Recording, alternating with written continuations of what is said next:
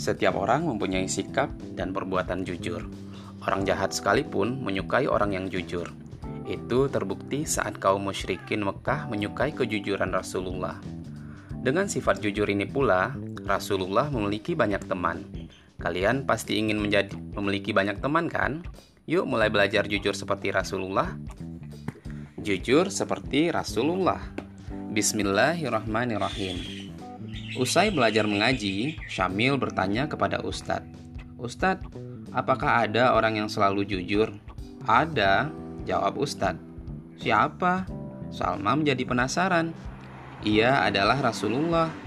Ustadz akan menceritakan kehidupan beliau yang penuh kejujuran. Yuk kita simak kisahnya. Di kota suci Mekah, dahulu di masa jahiliyah, seorang nabi diutus Allah. Orang yang jujur dan amanah ialah Muhammad Rasulullah. Akhlaknya selalu terjaga.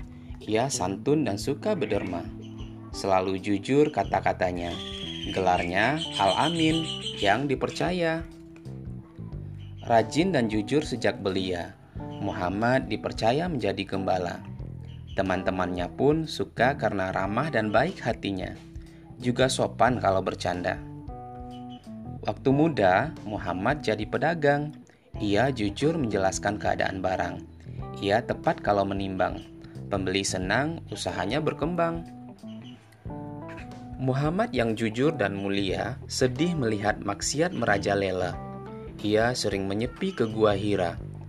Ada yang datang suatu ketika, malaikat Jibril membawa wahyu pertama. Rasulullah mendakwahi teman dan keluarga sehingga umat Islam bertambah jumlahnya. Sayang, dakwahnya ditolak pembesar kota, padahal bersaksi mereka, Muhammad jujur dan tidak pernah dusta. Ada yang menuduh Rasulullah tukang sihir karena pengaruhi orang dengan syair. Nadar bin Harits membantah orang kafir. Muhammad itu jujur, bukan tukang sihir.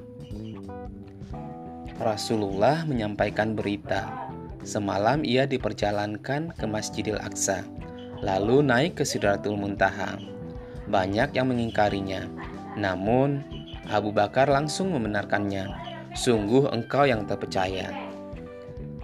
Heraklius, Raja Romawi, menerima surat dari Nabi. Dipanggilnya kafilah Quraisy menemui. Di antaranya ada Abu Sufyan, paman Nabi.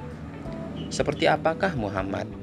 Heraklius bertanya, Abu Sufyan menjawab, "Ia bukan keluarga raja, hidupnya sederhana dan tidak pernah berdusta." Sungguh ia seorang nabi, Heraklius berkata. Seorang nenek bertanya, "Apakah ia bisa masuk surga?" Di surga tidak ada nenek-nenek, Nabi bercanda. Sang nenek sedih tak terkira. Nabi tersenyum dan menghiburnya. Di surga kelak, nenek kembali muda dan jelita. Alhamdulillahirabbil alamin. Demikianlah kisah hidup Rasulullah yang selalu bersikap jujur.